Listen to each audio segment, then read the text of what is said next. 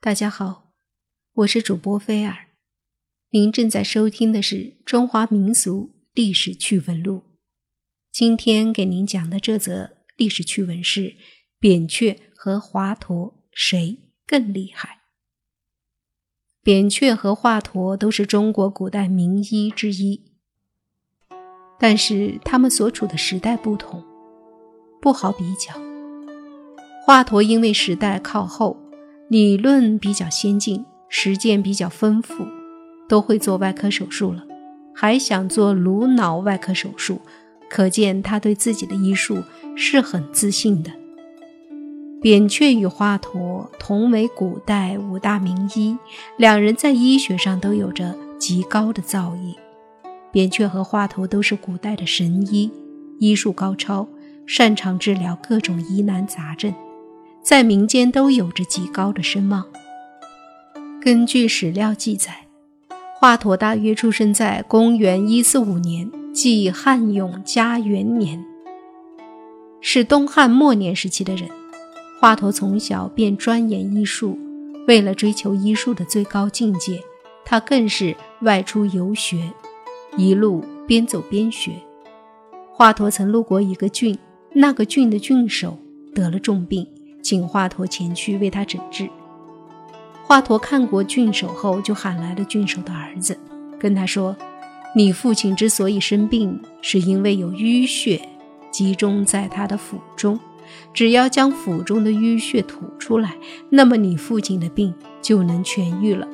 所以，你能将你父亲平时做过的错事告诉我吗？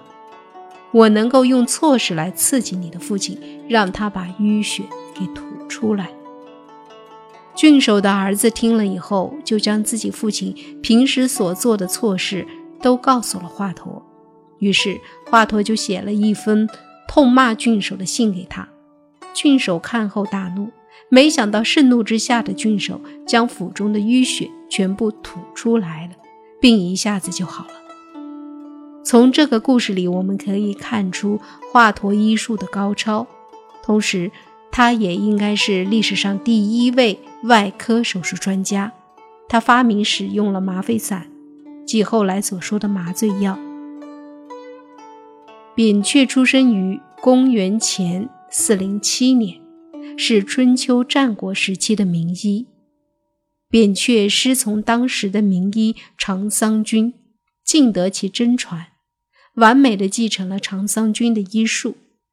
学成之后，扁鹊就开始周游列国，为百姓解决疑难杂症。因为他的医术高超，扁鹊很快就名扬天下。当扁鹊路过虢国时，曾帮已死的虢国太子起死回生，后来又帮秦国的国君秦武王治疗腰伤。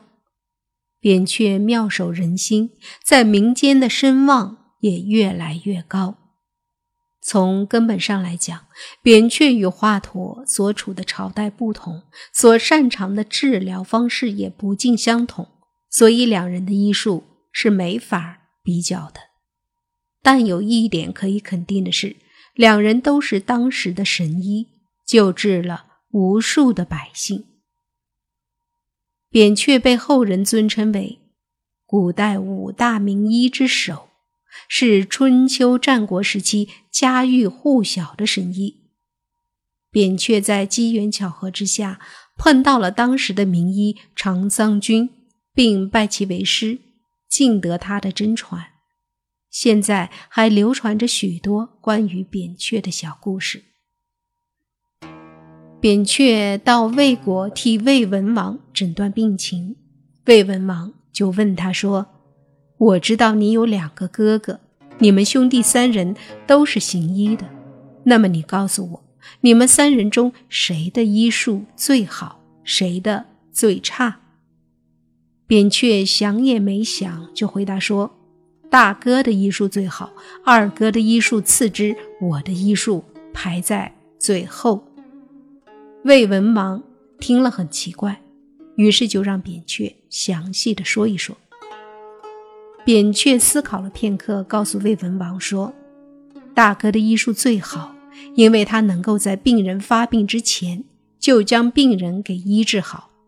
病人并不知道是我大哥在其发病前将他医治好的，就认为自己的身体一直很健康，什么病也没有。同时，他也觉得我大哥的医术并不高明。我二哥的医术排在第二位，他能够在发病的初期就看出病症来。那个时候，这些只是小病，二哥很容易就治好了。所以那些患者就会认为我二哥擅长治疗一些小病症，医术也就一般般。而我治疗的那些病人，他们的病症已经很严重了，需要我用多种方法。才能将他们治好。人们看到我治疗的过程这么的麻烦，经过很多努力才治好了患者，他们就会认为我的医术高超，远远超过我的两位哥哥。